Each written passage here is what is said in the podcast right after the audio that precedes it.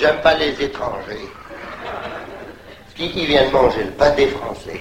Voilà. La France se lance dans la révolution industrielle au milieu du 19e siècle. L'essor du machinisme et des nouvelles techniques de fabrication nécessite une main-d'œuvre très importante. En 1851, un recensement comptabilise pour la première fois les étrangers présents en France.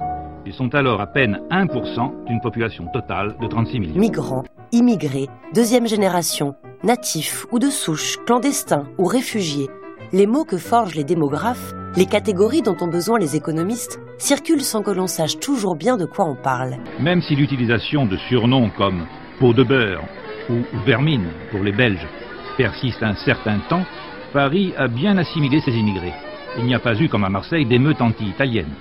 Avec 200 000 étrangers, soit 7% de sa population, Paris est déjà en 1911 très cosmopolite. Tous les pays d'Europe y sont représentés. Je suis fier d'inaugurer aujourd'hui le musée de l'histoire de l'immigration. La Grande Guerre a amorcé l'immigration coloniale. Les bataillons d'Afrique du Nord se sont battus pour la France, les Tonkinois et les tirailleurs sénégalais aussi. D'autres ont été enrôlés dans les usines pour fabriquer les obus. Quand je vois un étranger qui arrive puis qui mange du pain, je dis ça c'est mon pain.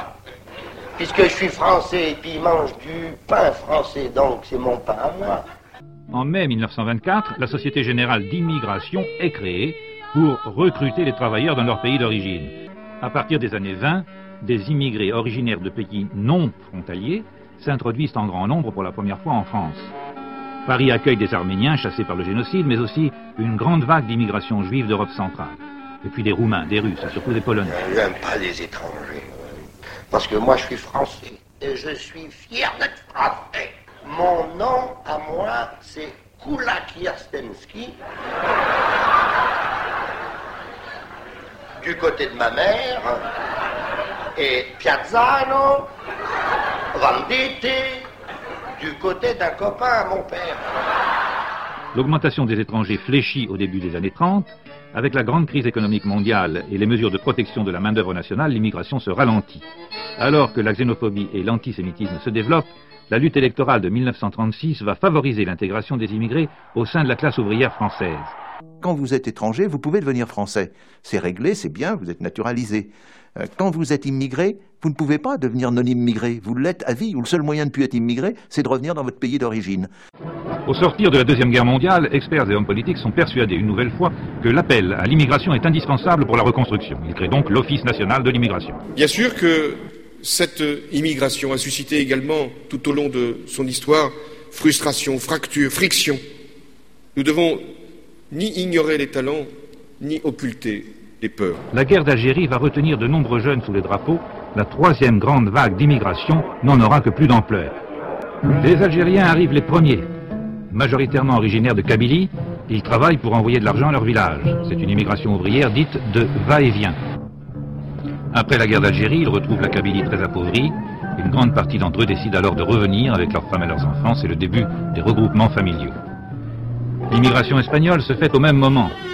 La France n'est pas un pays d'immigration et nous devons nous donner les moyens réglementaires et administratifs de gérer un quota zéro d'immigration. La France n'est plus, ne peut plus être une terre d'immigration nouvelle. Je l'ai déjà dit et je le réaffirme, quelque généreux qu'on soit, nous ne pouvons accueillir toute la misère du monde. Il y a plus de médecins béninois aujourd'hui qui exercent en France que de médecins béninois qui exercent au Bénin. On a basculé d'une immigration du travail vers une immigration du social, dans lequel on a de plus en plus, dans lequel on a de plus en plus d'étrangers qui viennent en France uniquement pour bénéficier de prestations sociales Un million de qu'on plus sous le mandat très de Nicolas. Sarkozy. Comment allez-vous gérer le problème des déficits alors que l'immigration coûte des milliards à la France? Un excédent de 12 milliards par an dans l'immigration, étude de l'Université de Ah, bah alors faut la doubler, 2009. madame, comme ça il y aura 24 milliards de bénéfices. En un demi-siècle, l'immigration a changé de nature, mais elle n'a jamais cessé d'être désignée comme un problème économique.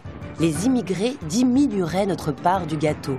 Avons-nous raison de continuer de penser l'immigration comme un problème économique? Ou est-il grand temps de changer notre regard?